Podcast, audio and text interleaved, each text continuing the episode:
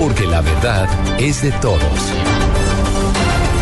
A las 8 de la mañana, tres minutos, actualizamos las noticias en Blue Radio. Estas son las voces y los sonidos más importantes de Colombia y el mundo. Las autoridades ocuparon seis propiedades avaluadas en más de 2 mil millones de pesos pertenecientes a alias Enano narcotraficante al servicio del cartel de Sinaloa. Daniela Morales. O alias Chiquito Silvia, quien fue capturado con fines de extradición el pasado 11 de mayo de 2011. Estos bienes estaban ubicados en el departamento del Valle del Cauca, según las autoridades. Estos seis bienes que fueron ocupados están avaluados exactamente en 2.376 millones de pesos. Las propiedades están representadas en inmuebles urbanos y rurales ubicados en Cali y Dagua, en el departamento del Valle del Cauca. Asimismo, durante el mes de abril del año 2013 ya habían sido ocupados tres automóviles de propiedad del narcotraficante avaluados en más de 400 millones de pesos. Finalmente, las autoridades han señalado que este hombre logró consolidar un enorme grupo de narcotraficantes compuesto por más de 80 personas ubicadas en diferentes laboratorios de proceso de cocaína, sobre todo en zona rural de Nariño y Cauca. Daniela Morales, Blue Radio. Daniela, gracias. Mientras tanto, las autoridades en San José de Apartado adelantan inspecciones para garantizar el retorno de 200 desplazados quienes habían denunciado amenazas de paramilitares. Cristina Monsalve.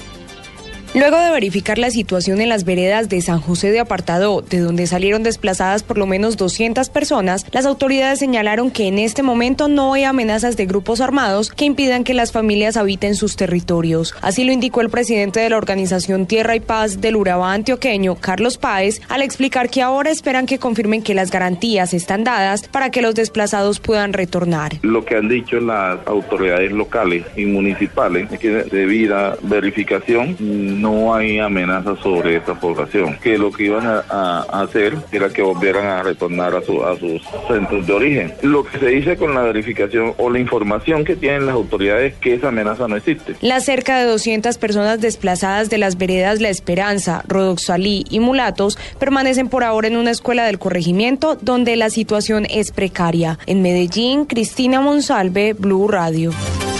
Cristina, gracias. La policía en el Valle del Cauca confirmó que cinco internos se fugaron de una sala para retenidos en el municipio de Palmira. Los reclusos aprovecharon un descuido del custodio para derribar las rejas y emprender la huida. Nilson Rock. Los cinco fugados retenidos en la estación de las Delicias estaban a la espera de ser llevados al centro de reclusión. El coronel Javier Martín, comandante encargado de la policía Valle. Momento en que el custodio pasaba revista en la parte externa de, las instalaciones, estas personas pues eh, forzan la reja hasta el punto de desprenderla, de, retirarla de esos sitios y aprovechan eh, el momento y huyen del lugar de las instalaciones. Estas personas eh, sido judicializadas especialmente por el delito de hurto, estaban precisamente pues, con boleta de encarcelación, pero no habían Los prófugos responden a los nombres de Luis Esteban Gañán, John Jairo Torijano, Henry Peña Osorio, José Alejandro Camacho y Camilo Andrés Caicedo, quienes estaban sindicados del delito de hurto. Las autoridades reforzaron los patrullajes con el fin de capturar a los delincuentes. Desde Cali, Nilson Romo Portilla, Blue Radio. Nilson, gracias. Mientras tanto, en información internacional, un grupo de eurodiputados lamentó la falta de cooperación de parte de las autoridades en Venezuela para poder realizar el informe sobre la situación política y económica que vive el vecino país. A pesar de, de las solicitudes, nunca se pudo concretar una reunión con el presidente Nicolás Maduro. Daniela. Silvia, la delegación de tres diputados españoles del Parlamento Europeo que visitó Venezuela la semana pasada lamentó hoy la falta de cooperación de las autoridades de este país y mostraron su preocupación por el deterioro, dicen ellos, de los fundamentos democráticos en Venezuela. Dice que a pesar de los reiterados intentos por reunirse con las autoridades venezolanas, no logró concretarse una cita. Dicen los diputados europeos que esto impedirá que el informe que van a elaborar y presentar sobre este viaje no incluya los puntos de vista de las autoridades venezolanas, incluyendo el presidente Nicolás Maduro. Recordemos que este viaje se hizo por parte de los diputados para analizar y evaluar de primera mano la situación política, económica y social del país vecino. Daniela Morales, Blue Radio. A las 8, 8 minutos, momento de la información deportiva con Jonathan Sachin.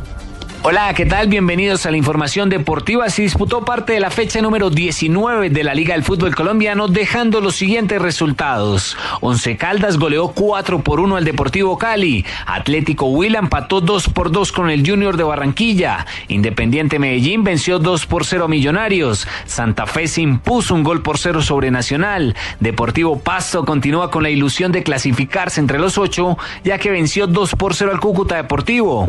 Y Alianza Petrolera hizo respetar su casa al estadio Daniel Villa Zapata, ya que le ganó 2 por 0 al Deportes Tolima. Escuchemos a Jonathan Estrada, volante del equipo Pijao. De pronto, eh, en dos jugadas, eh, obviamente virtud de ellos, pero también un poco de desconcentración de parte nuestra.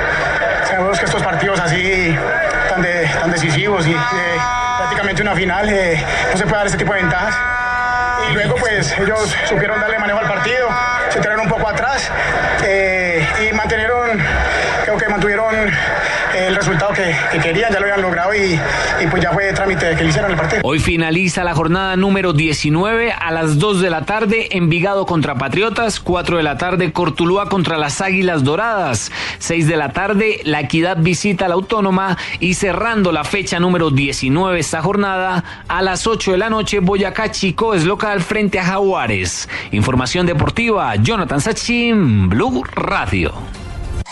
Noticias contra reloj en Blue Radio. 8 9 minutos, la noticia en desarrollo hasta ahora. La Corte Nacional de Justicia de Ecuador iniciará mañana lunes el primer juicio en el país andino por crímenes de lesa humanidad, en el que cinco acusados se sentarán en el banquillo por supuestos delitos cometidos entre 1985 y 1988. La cifra, al menos siete personas murieron hoy y otras 20 resultaron heridas por un ataque perpetrado por un suicida en un, barrio, barrio Chií, en el este de la capital iraquí. Sigamos atentos a la Liga Árabe que rechazó hoy lo que calificó de una ofensiva de los países occidentales contra Egipto tras haber manifestado sus sospechas de que una bomba fue la causante de la tragedia del avión ruso de pasajeros que se estrelló el pasado 31 de octubre con 224 personas a bordo en la península de Sinaí. Son noticias, más información en blueradio.com y arroba. Continúen con En Blue Jeans.